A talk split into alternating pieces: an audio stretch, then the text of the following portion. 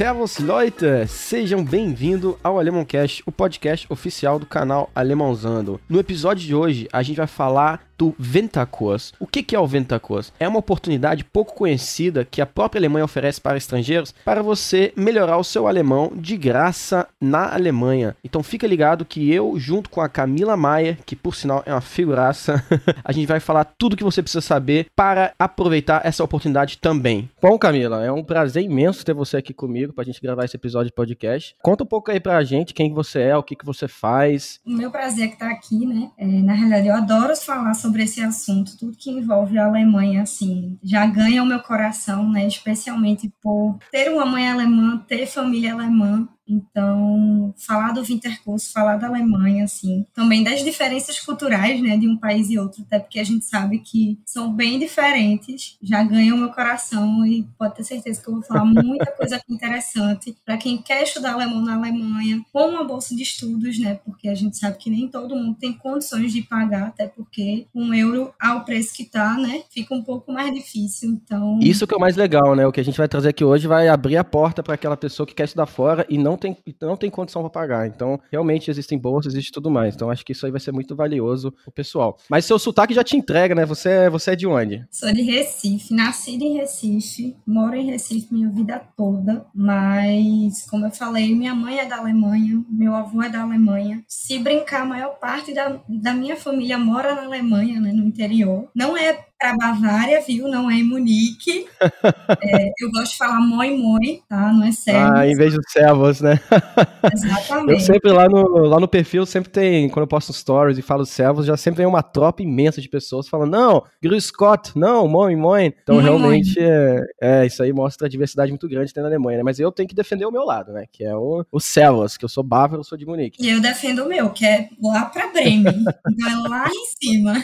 Isso aí, perfeito. Então, então, e aí hoje você trabalha com quem? Hoje eu sou advogada. Além de ter a parte familiar, de ter que aprender alemão, porque eu não aprendi alemão desde pequena, né? Comecei com acho que 18 anos. Tem também essa outra parte profissional, né? Porque se eu quiser voltar ao meu trabalho para um viés internacional, você saber outros idiomas, outras línguas é essencial. Sim, sim, sim, sim, exatamente. É, eu gosto de falar isso muito, né? O inglês ali já deixou de ser o diferencial. O inglês hoje em dia, para você se destacar um pouco, já é essencial. Agora, uma terceira terceira língua, né, que é, que é o que realmente traz a diferença, pode te tornar muito mais competitivo no, no, mercado de trabalho. Muita gente acha que pessoas que falam alemão não é uma grande maioria na Europa, mas na realidade grande parte fala, né? Então, é uma língua E o mercado alemão valoriza muito quem fala alemão, né? Então, o inglês é legal, é, mas se você fala alemão com essa cultura, isso daí já te dá, já te dá uma vantagem é um enorme. Exatamente. Pô, bacana. Então, acho que acredito que a, a, a, um pouco da sua motivação, né, o porquê que você resolveu fazer esse estudo fora, né? O que, que, que te levou para fazer isso? Um lado é o, é o profissional e, e tem um lado familiar. Exatamente. É porque assim, eu nunca morei na Alemanha como você morou por anos, sabe? Nunca estudei na escola de lá, então a perspectiva que eu tive da Alemanha antes de fazer o Winterkurs era: não, tô indo lá para visitar minha família por uma, duas semanas, mas querendo ou não, você não mergulha de cabeça na cultura, sabe? Você tá sempre lá, sua família sabe que você é de fora, então você meio que faz passeios turísticos e tudo mais, você realmente não vive ali. Então, são experiências completamente diferentes, né? Então, é exatamente isso que o Wintercurso tra traz para você. Você vai estar em contato com outros brasileiros, porque outros brasileiros também conseguem essa bolsa, né? Para onde você vai, sempre tem um brasileiro, né? Então, com bolsa,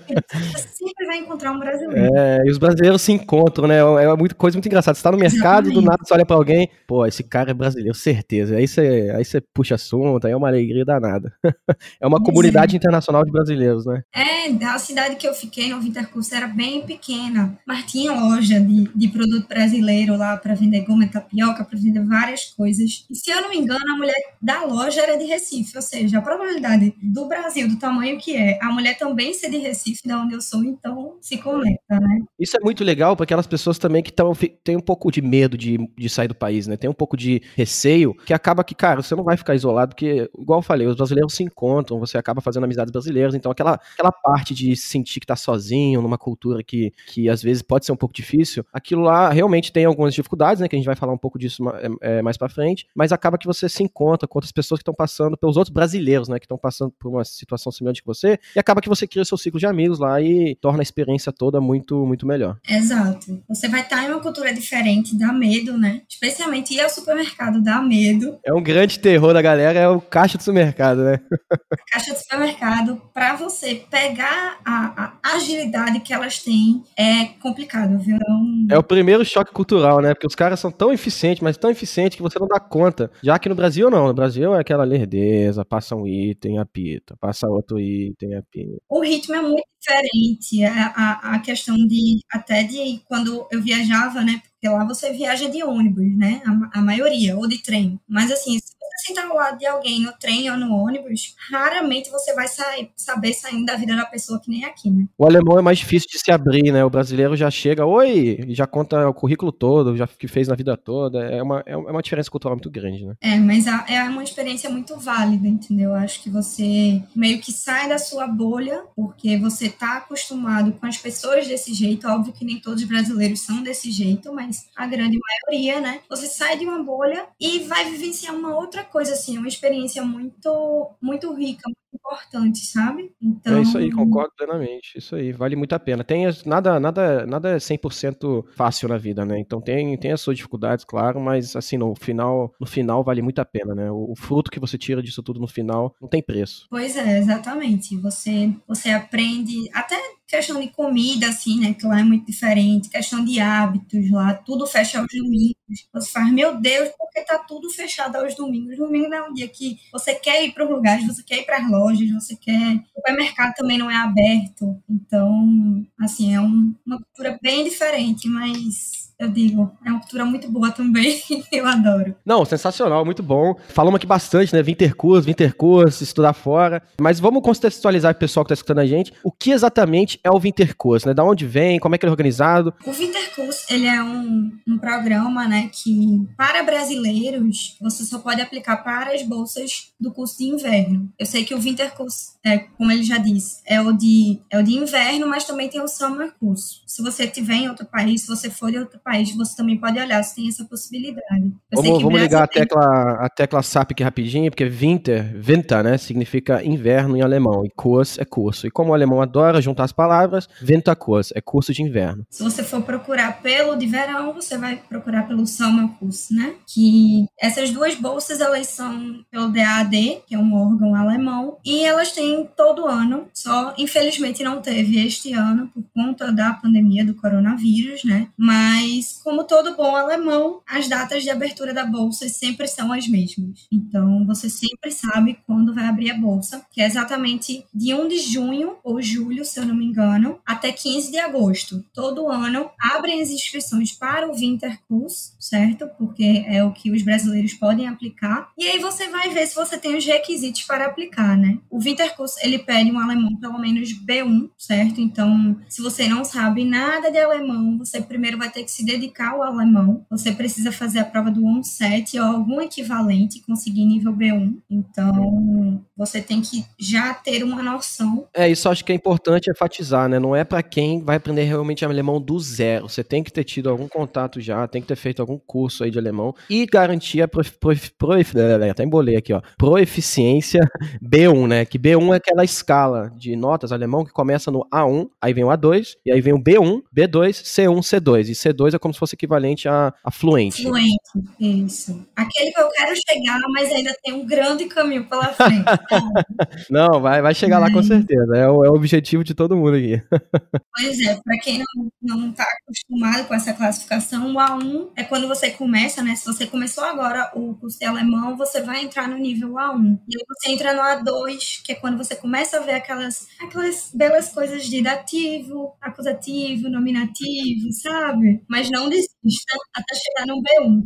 As coisas melhoram, você vai se acostumando. É, as coisas começam a fazer sentido, você começa a se localizar no idioma, é muito legal. Você fez quando o Wintercurso e quanto tempo você ficou no total na Alemanha? Eu fiz em janeiro de 2020, logo antes de toda essa loucura começar, né? Eu apliquei para a Bolsa, na realidade eu apliquei dois anos para a Bolsa, que também eu acho que é um assunto muito importante da gente enfatizar aqui. Em 2018 eu fiz minha candidatura, minha primeira candidatura para a Bolsa do Winterkurs. Não consegui, não passei, mas sem desespero, tá, gente? Um não não pode deixar você desistir, né? Se realmente for o seu foco estudar alemão na Alemanha, por essa bolsa, realmente vivenciar a cultura alemã, não desista. Conheço gente que já tentou três vezes, conseguiu também. E aí, como eu não consegui em 2018, eu esperei abrir novamente em 2019, né? Para fazer minha candidatura. Fiz minha candidatura em 30 de julho de 2019, isso fica marcado. E aí eu recebi a, o aceite, né? Que eu tinha conseguido a bolsa em mais ou menos novembro. 2019, na realidade, foi um ano atípico, porque geralmente o resultado da bolsa sai em outubro, por aí, para a pessoa poder se programar. Mas eu não sei por qual motivo saiu um pouco mais tarde, que saiu em novembro. E aí eu fiquei seis semanas na Alemanha, na cidade que se chama Aachen. Espero ter falado certo.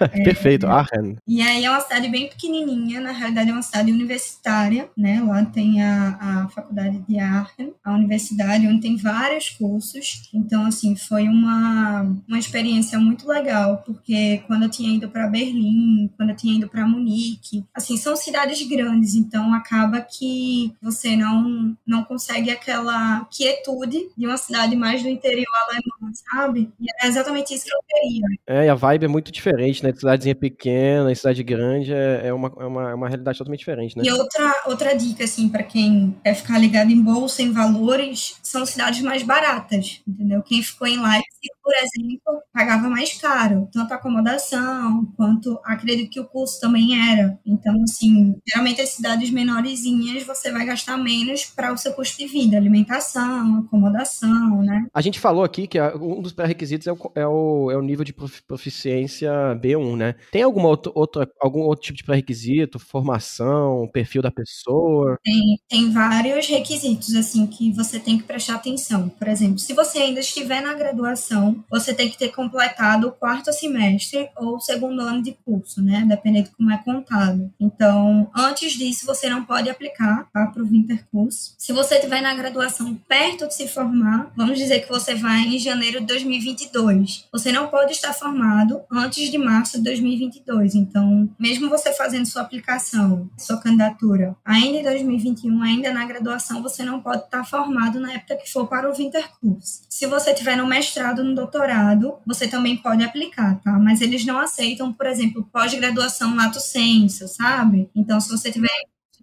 graduação, já tiver terminado a graduação e não tiver realmente no mestrado, doutorado, você não pode aplicar para a bolsa. É, eu acho que é, tem pré-requisitos, né? Então a pessoa que vai se candidatar tem que ficar ligada nos pré-requisitos. Lá no site, né, do DAAD, no site do Wintercurso, tem tudo é, bem explicadinho, isso. Se você né? colocar no Google Wintercurso DAAD, você já achou. Lá vai ter todas as informações que você precisa, as informações mais técnicas, na verdade, né? E aí você precisou fazer alguma carta, alguma coisa do tipo? Sim, eles pedem, além desses requisitos objetivos, né? Você tem que fazer tanto o seu currículo, eles pedem um currículo vitae em alemão e uma carta de motivação em alemão. Mas, meu Deus, como é que eu vou fazer isso? Meu currículo é alemão, carta em alemão, socorro! Exatamente. Essa carta, assim, tira o sono de qualquer um, porque além de ser alemão, você fica, meu Deus, o que é que eu vou colocar nessa carta, né? Eu tô indo para aprender alemão, eles estão querendo que eu traduza uma, faça uma carta em alemão. é, e é muito subjetivo. Você fica, o que é que eu devo colocar, o que é que eu não devo? E assim, não é uma carta longa, tá, minha gente? É uma carta, assim, de uma folha e meia no máximo. Porque, como vocês já devem saber, alemão gosta de coisas objetivas. Então, assim, não me venha com cinco páginas de uma carta de motivação que eu acredito que não vai ser muito interessante, entendeu? Para sua candidatura. Como é que você fez para escrever essa carta? Então, a gente vai na fé no Google Tradutor.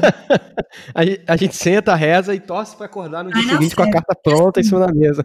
Exatamente. Você vai e não tem problema, tá? Sua carta não precisa estar escrita em um perfeito alemão. Pelo contrário, vamos na lógica. Se você está aplicando para uma bolsa para estudar alemão na Alemanha, para aprender alemão, e se você envia uma carta e o currículo vitae escritos em alemão e um perfeito alemão, assim, de uma pessoa fluente, para que eles vão lhe dar a bolsa, entendeu? Eles não vão ver que você.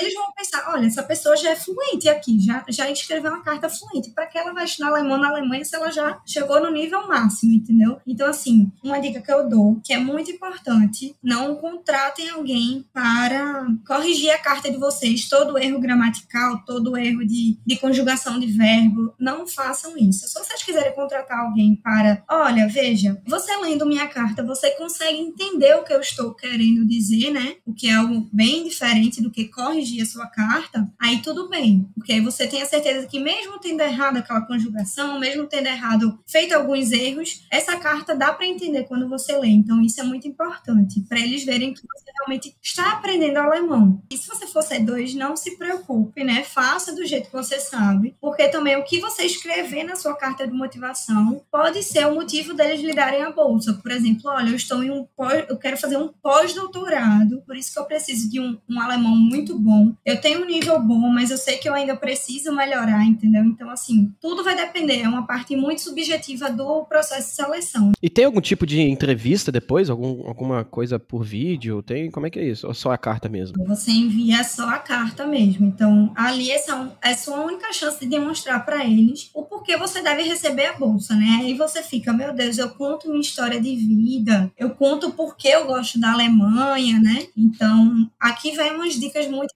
importantes para você ter em mente quando for escrever sua carta de motivação, né? Saia do óbvio, certo? No sentido de, não, porque a Alemanha é um país muito bom, a Alemanha é um país desenvolvido, a Alemanha tem um ensino de qualidade, todos nós sabemos disso. Mas o porquê esse curso vai lhe agregar valor? De que forma? Ele pode sim lhe agregar valor de forma pessoal, que nem foi comigo, né? Até porque uma das motivações de aprender alemão era para falar com minha família, né, na Alemanha, porque eles não falam nem inglês nem português mas especialmente em termos profissionais, na sua vida profissional. O que é que esse curso de alemão vai lhe trazer, entendeu? O que é que esse curso de alemão vai lhe ajudar? Ah, eu, eu penso em fazer um intercâmbio na Alemanha mais para frente, eu penso em seguir nessa área, e a Alemanha nessa área é uma referência. Saia do óbvio e do geralzão, entendeu? Eu sei de pessoas que colocaram na carta de motivação que queriam ir para a Alemanha estudar alemão porque quando retornarem ao Brasil querem dar aula de alemão.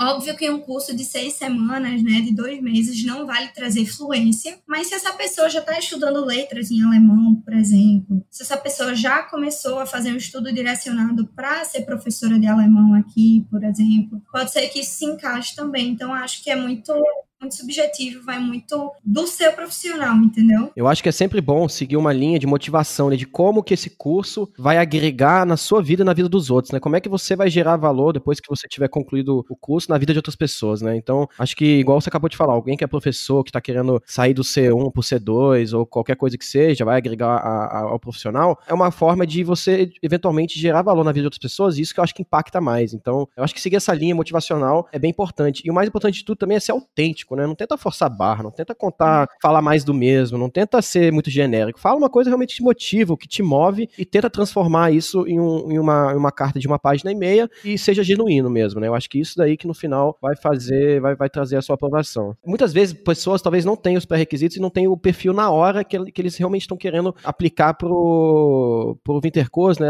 Talvez muitas pessoas que estão no momento escutando o podcast não estejam 100% preparadas, mas é focar em estar preparado. Quando abrir o próximo edital, se prepara, tem aquele, né, aquele, aquela proficiência mínima B1, corre atrás dos pré-requisitos para quando você se inscrever realmente, você está preparado e aí você também vai poder focar nessa carta de motivação que eu acho que, que eu entendi agora que, eu, que deve ser o ponto mais complicadinho aqui, né? Na realidade, assim, quando eu recebi minha primeira negativa do Winterkurs, né, minha primeira reação foi chorar, óbvio, né, você não gosta de levar um não, mas a minha segunda foi exatamente pensar dessa forma. Veja, o que é que, o que é que será que faltou no meu currículo? O que é que será que faltou na minha carta carta de motivação. E o que, é que será que eu posso fazer diferente? Porque se eu recebi uma negativa em outubro e o próximo processo seletivo só abrir em junho, eu tinha tempo para poder trabalhar em novas coisas, entendeu? Então, uma coisa que eles valorizam muito são atividades de extensão durante a faculdade. Você faz parte de algum grupo de estudos, sabe? Você já fez alguma monitoria, então, se você tem esse tempo para poder trabalhar em acrescentar coisas que vão fazer sentido no seu currículo, na sua experiência, corra atrás, entendeu? Como tudo na vida, né? Todas as derrotas você tem que, você tem que, né, você pode ter um momento de ficar triste, né?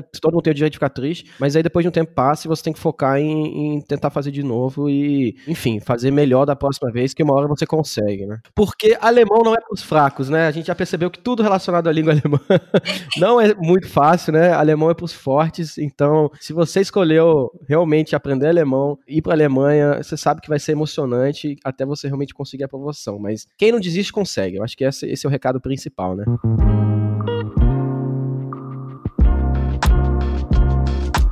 Acho que um assunto muito interessante que todo mundo quer saber realmente, a gente falar mais profundamente como é que é essa bolsa, né? Como é que eu vou conseguir me sustentar lá fora? Qual que é o valor realmente que eu vou receber por semana para sobreviver? Dá para sobreviver? Qual que é a qualidade da minha vida, né? Vou morar bem? Como é que é isso? Como é que é, de fato é essa bolsa que é dada pro, pelo, pelo DAAD? Olha, essa bolsa ela é dividida em duas, na realidade, são dois custos majoritários, né? Um para passagem, e aí esse custo da passagem também vai depender de onde você está saindo. É, se eu não me engano, no meu ano saindo do Brasil eram 1.500 euros. Então, assim, que cabia. Isso, caríssimo. E de volta, né? E de volta. Mas era assim: você recebia os 1.500 quando chegava lá. Essa é a primeira parte da bolsa, tá? Se, por exemplo, eu conseguir uma passagem barata para a Alemanha, pega uma promoção, 3 mil reais. Não vai chegar a 1.500 euros, mas eles não, eles não eles fiscalizam. Não querem saber, isso. né? É, e olha que existe. Eu já, eu já vou para a Alemanha por passagens de 400 euros, 600 euros. Então, é, realmente você consegue achar um valor valor muito abaixo dele e aí o resto fica para você aproveitar, né, aproveitar o país. Mas ainda tem a outra parte da bolsa, entendeu? Então, assim, a primeira parte é exatamente essa. Primeiro você tem que desembolsar o valor da passagem, porque você só vai receber o valor da passagem quando estiver lá. Quando tiver feito o check-in, tudinho, ter começado o curso, eles dão. Se eu não me engano, é no segundo dia do curso. Então, se você arranjar uma passagem mais barata do que 1.500 euros, você pode ficar com esse restante. E aí, a outra parte da bolsa é exatamente para o valor do curso, tá? Porque por mais que você vai estudar lá, o DA dele vai financiar o seu curso. Então,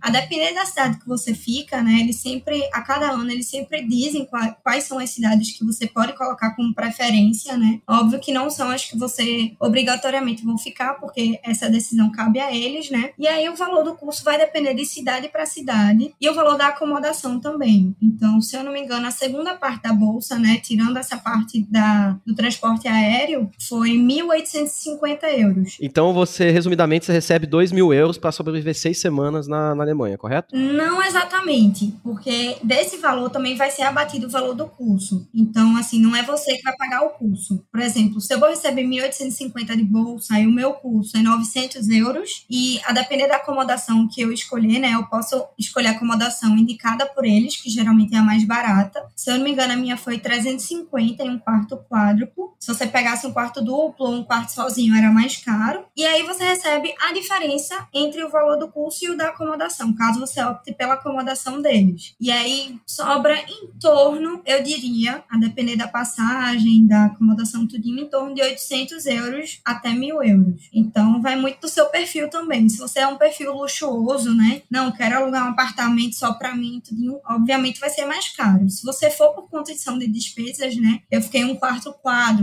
então era a opção mais barata que tinha, entendeu? É, vai sobrar mais dinheiro. Então dá para viver bem com esse valor, né? O pessoal não precisa ficar preocupado quanto a isso, né? Eu estava economizando e várias pessoas também que estavam no Wintercurso economizavam ao máximo, né? Com alimentação, ia no supermercado, que são opções mais baratas do, do, que, do que em restaurante, né? Sobrava dinheiro para viajar. E a gente sabe lá que o Flixbus, não sei se vocês já escutaram falar do Flixbus. Nossa, já usei demais. Já viajei a Europa toda pelo Flixbus, é sensacional. Exatamente. É tipo 5 euros, 15 euros, 20 euros para viajar, enfim, muito, qualquer destino europeu.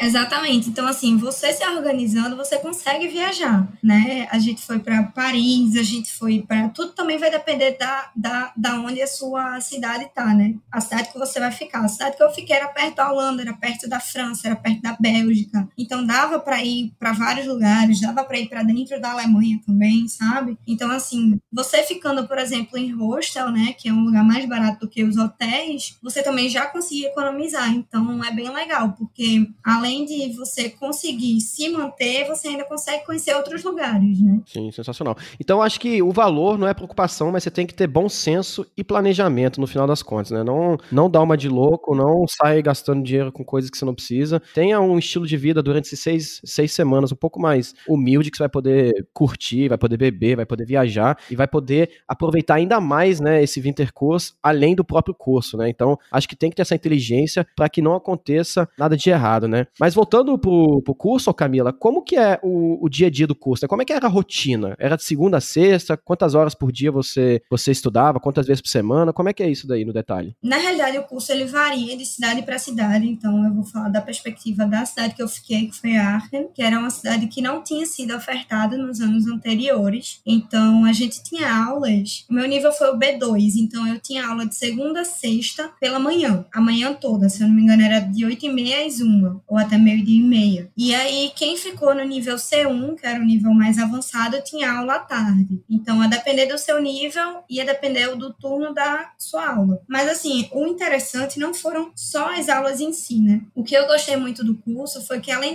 das aulas, assim, típicas, né, de aprender a declinação, aprender os verbos, realmente essa parte gramatical, essa parte mais teórica, pelo menos umas três vezes na semana a gente tinha atividades extras. Então, a gente tinha coisa pela tarde, a gente tinha coisa à noite, a gente tinha dia é, de cinema, a gente teve uma noite internacional, que cada pessoa levou uma comida típica, né, da onde você morava. Então, assim, não é só o curso em si, você chegou, teve aula e foi embora, sabe? Tinha várias coisas extracurriculares, tinha teatro, e aí você tinha que fazer a peça, ou você era o ator da peça, você ajudava a preparar a peça, sabe? É quase uma imersão cultural mesmo, né? Ele só não tá ali só para aprender o idioma, cara. Ele, o Wintercurso, ele quer realmente que você, como estrangeiro, conheça a cultura alemã, né? Realmente tenha um contato profundo. Então, isso eu acho que é muito legal nesse, nessa iniciativa alemã. Mas a aventura mesmo começa na vida real, né? Lá fora, quando você vai no mercado, que a gente já falou, né? Que é um, um caos, não. É, é uma emoção fazer compras na Alemanha e tudo mais. Então, eu queria saber de você qual foi, assim, o contato que você teve com a cultura alemã, alguma coisa que aconteceu no seu dia a dia, que, assim, que foi um choque cultural pra você, ou você talvez não soube lidar de primeira. Você tem alguma, algum relato desse tipo aí? Porque eu, eu tenho certeza que todo brasileiro que passou pela Alemanha sempre tem aquele relato de, nossa senhora, foi um perrengue, foi um perrengue chique, né? foi um perrengue chique incrível e aquilo sempre vira uma lembrança muito boa no final das contas. Um choque muito grande foi a questão do lixo. Aqui a gente joga lixo tudo junto, não se preocupa tanto em separar, não tem essa cultura lá. A gente até separa, mas aí chega o lixeiro ele joga tudo junto no mesmo lixeira. mas lá não, lá eu lembro que nas regras da acomodação que a gente ficou, né, que eu fiquei, que as outras pessoas do Vintecos ficaram, tinha um quadrinho com várias regras sobre como tirar o lixo, o dia de tirar o lixo, qual era a cor do saco que tinha que colocar o lixo. Cada cor significava uma coisa, você não podia misturar. Aonde você tinha que deixar o lixo. Então, assim, é uma coisa que eles levam muito a sério. Quem dera levassem aqui também, mas eu acho que é um choque cultural muito grande porque você fica perdido. Você fica, meu Deus, eu vou botar em qual cor e qual é a cor do lixo e eu tenho que levar o lixo aonde e vidro colocar onde. É tudo muito diferente. Isso, é, realmente, lá na, na, época que eu tava morando em Munique, né? O alemão, em geral, né, tem a mania até, por exemplo, você comer um iogurte. O iogurte vem com aquele plástico, né? O, a maioria, a maior parte da embalagem é plástico. E aí tem até o adesivo que às vezes é de papel. E o alemão tem a preocupação de fazer o quê? Tirar o papel, separar no lixo de papel. Aí pega o plástico, o plástico vai estar tá sujo de, de iogurte ainda. Lava o, o plástico e joga o plástico limpo da embalagem no outro lixo. Então, essa parte, essa consciência que o alemão tem em fazer essa separação é até assustadora às vezes, né? A disciplina disciplina que eles têm, né? Então, isso é realmente uma coisa que eu imagino que o brasileiro não, não deve ser fácil no início, né? Não. Na realidade, quem, quem ajudou muito a gente na, na acomodação que a gente tava, porque tinha uma outra menina que ela se chama Andressa, ela tinha sido ao pé lá na Alemanha. Então, assim, por ter morado na Alemanha, se eu não me engano, por um ano, ela já estava um pouco mais acostumada a como é que era essa questão da separação do lixo, sabe? Porque todo mundo lá estava perdido, todo mundo tava, meu Deus, onde é que a gente bota cada coisa, entendeu? Onde é que a gente joga, a gente tá fazendo certo, pode levar multa, sabe? Então, assim. Não, até é incrível, até eu tô lembrando aqui, falando com você, eu tô até lembrando. O, a separação do cor do vidro. Então, quando você vai jogar vidro fora, tem ali lixeira do vidro verde, a lixeira do vidro marrom, né, que costuma ser leite, cerveja, e o vidro branco, né, que, sei lá, iogurte, é, enfim, é, chucrute vem às vezes no vidro branco, então é complicado isso, né, cara? Até na hora de jogar fora, o vidro você tem que segregar. Exatamente, mas uma coisa que eu gostei muito lá, né, e que por mim a gente colocava aqui, né, é a questão da devolução das garrafas, né, garrafa PET você devolve, garrafa de vidro.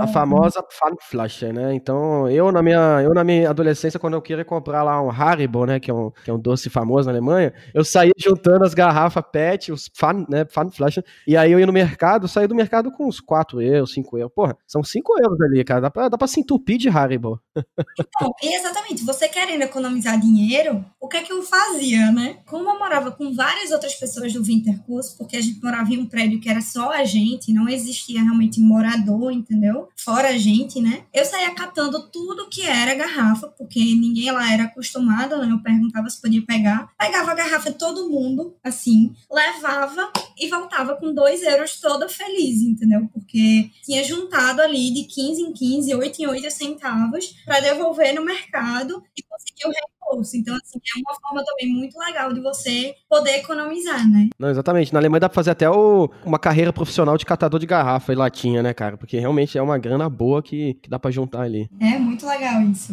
Eu nunca mais me esqueço. Eu sempre enchia a minha bolsa de coisa e levava para o supermercado. Então é bem legal isso. Então, o seu maior choque cultural foi em relação ao lixo. Interessante. Não esperava, mas interessante. Rendeu um papo bom isso. pois é, é um papo muito interessante que eu acho que assim, muita gente vai sem ter nem ideia quando chegar na Alemanha sobre essa questão, entendeu? A gente vê que vai sendo nas situações mais inusitadas ali mesmo que, que a gente vai, vai ter que se ajustar culturalmente, né? E tem que, sempre tem que ter aquela mente aberta, né? Você vai é, passar por situações onde você menos espera que você, com a sua cultura brasileira, você não vai conseguir resolver de primeira. Então você tem que ter aquela inteligência, eu gosto de chamar, usar o, o, o seguinte termo, inteligência intercultural. Então você tem que entender que você está em outra cultura e aí você tem que buscar como é que, como é que resolve aquela questão da forma alemã, da forma certa, né? Você tem que se adaptar aquela cultura, ao invés de falar, ah, não, tá errado, o alemão é doido, não vou fazer. Não. Eu entendo que quando você tá no outro país, você quer conhecer a cultura, você tem que se ajustar para que você realmente consiga realmente tirar o máximo desse aprendizado intercultural que você vai ter na Alemanha, né? Exatamente. E uma outra coisa que eu acabei de lembrar que é muito também, assim, de certa forma foi um choque, né? Eu acho que na realidade é um choque tanto para quem vai morar lá, quem vai passar um tempo, ou quem vai viajar também, é que tudo fecha aos domingos. Então, como tudo aos domingos você não consegue comprar comida no supermercado, alguns restaurantes estão fechados, né? Especialmente se você estiver em uma cidade pequena, né? E aí, qual é a estratégia que você precisa? Tipo, meu Deus, eu estou com fome, eu preciso comprar alguma coisa para comer. Tem que achar alguma coisa aberta. Procure um Hauptbahnhof. Hauptbahnhof, para quem não sabe, é a estação principal de trem, né? Acho que é uma das primeiras palavras, inclusive, que você aprende no curso. Então lá, como movimentos, como tem tráfego de trem, né, no final de semana, nunca para lá, o Hauptbahnhof é um dos poucos lugares onde realmente tem loja aberta, tem um supermercadozinho pequeno aberto, para você realmente, se você realmente precisar, né, você vai lá e compra alguma coisa. Mas o ideal mesmo é você no sábado se programar e entender que domingo é dia de descanso na Alemanha e aí você não vai ter esse estresse aí de ter que sair, fazer compras e tal, porque vai estar tudo fechado. Exatamente, mas o plano B é o Hauptbahnhof, sabe? Não tá nada dando certo, vá pro Hauptbahnhof, você vai encontrar. Perfeito, é isso aí. Ó, dicas valiosas, hein?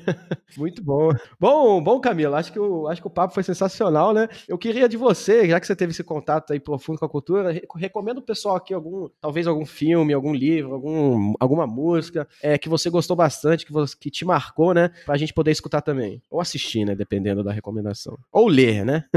pois é. Assim, na realidade, eu tenho um gosto muito peculiar de leitura, né? Eu começo a ler livros infantis em alemão. É, exatamente para poder conseguir desenvolver, né? Eu não vou chegar, não vou pegar um livro de 300 páginas em alemão, porque eu vou voar em boa parte dele. Eu achei, eu já achei que você ia recomendar o Código Civil alemão pra gente ler. você sendo advogada. Mas uma coisa que me ajudou bastante foi pegar histórias assim, Chapeuzinho Vermelho, Cinderela, essas histórias assim que são menores, né? E que você tem uma linguagem mais fácil para poder aprender. E aí a partir disso você vai indo para leituras mais difíceis, né? O único que eu comecei a ler em alemão, que não não é livro infantil, foi o Diário de Anne Frank. Eu comprei em alemão lá mas é uma leitura um pouco muito mais pesada, entendeu? Então, para quem está começando, eu também sempre gosto de fazer essa recomendação, né? Leia livros infantis, ou até mesmo, né, que é uma outra iniciativa aí do, do canal Alemãozando, que é o Gibi Poliglota, né? Então, ali a gente faz leituras de gibis justamente pela linguagem mais fácil, né? Então, se você não conhece ainda e tem curiosidade, segue lá também no, no Gibi Poliglota, que eu acho que vocês vão gostar bastante, que é o conteúdo que eu estou tentando trazer aí pra galera para ajudar nos estudos. É, e de música, assim, eu não poderia deixar de indicar, né, a playlist do Alemãozando, né? Ela é bem eclética. Cara, a playlist tá crescendo de um jeito que eu não imaginava, cara. A galera, a galera adicionou muitas músicas, né? O pessoal tá gostando bastante. Muito legal isso. Assim, de verdade, a playlist do Alemãozando, eu acho que abarca vários estilos de música alemão. Então você vai conseguir encontrar várias pro seu gosto, né? Você vai conseguir definir quais são esses tipos de música que você mais gosta. Eu adoro colocar no aleatório, porque sempre vai aparecer música que eu não, que eu não, não conhece, né? Entendeu? E o legal, o legal é que não sou nem eu que adiciono, eu adicionei só algumas, mas de vez em quando eu abro a playlist para as pessoas mesmo adicionarem músicas alemãs. Então eu acho que isso que torna bem diverso, né? Então tem de tudo. Tem de Rammstein, que é um rock pesadíssimo, heavy metal, não sei nem, não posso nem errar que é heavy metal rock, senão vou ser cancelado pra galera que gosta de Rammstein. Mas enfim, é um estilo de música bem agressivo e desde o pop alemão também, rap, tem de tudo. Então, se você estiver interessado, vai lá no Spotify e digita Alemãozando, né, que você vai encontrar a playlist e é só seguir seguir lá e aguardar que eventualmente eu abro de novo pra galera adicionar música e você vai poder adicionar a sua. Bom, é, Camila, excelentes recomendações. Eu anotei aqui, vou ler Cinderela, vou ler Chapeuzinho Vermelho.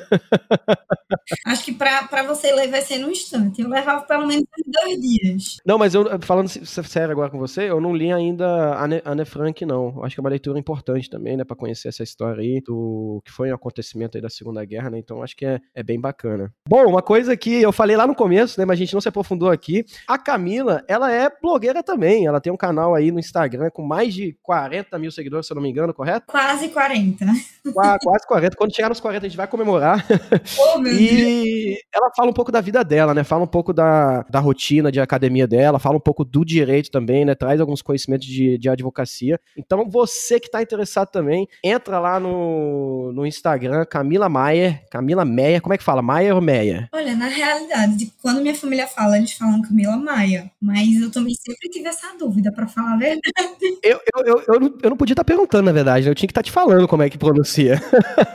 não, mas é, é o engraçado é que o, o Meyer, assim, não é muito comum, não. Porque seu nome é com M-E-Y-E-R, né? É, o mais comum é Maia. Então eu acho que, eu acho que talvez origina do Maia, né? Então eu diria, a galera vai chamar realmente na Alemanha de Camila Maia. Então, é, é Camila, sensacional o nosso bate-papo. Eu queria encerrar, então, agora com uma dica de ouro, valiosíssima valiosíssima que a gente não falou até agora, que vai ajudar realmente você que quer estudar na Alemanha, quer fazer o Winterkurs, se interessou pelo assunto, uma forma de você tirar qualquer dúvida, de você realmente conseguir, né, se você tiver alguma dificuldade para fazer qualquer coisa em relação à sua inscrição, sua aplicação, existe um bizu valiosíssimo. E esse bizu é grupo de Facebook, não é, Camila? Exatamente. Quando eu apliquei para a primeira vez, né, em 2018, eu fui descobrir esse grupo no fim, quando eu já tinha feito minha candidatura, né? Então, então, eu pedi para entrar. Se você colocar lá no, no Facebook Wintercurso, você consegue encontrar. Tem vários grupos, mas procura o grupo dos brasileiros, né? Porque lá eles compartilham as cartas de motivações que eles fizeram quando conseguiram a bolsa. Eles tiram suas dúvidas. Se você perguntar se a bolsa dá, se você tirar dúvidas sobre as cidades, né? Eita, eu não sei qual cidade eu boto como preferência. Pessoas que já tiveram essa experiência estão lá sempre para lhe responder. Então, assim,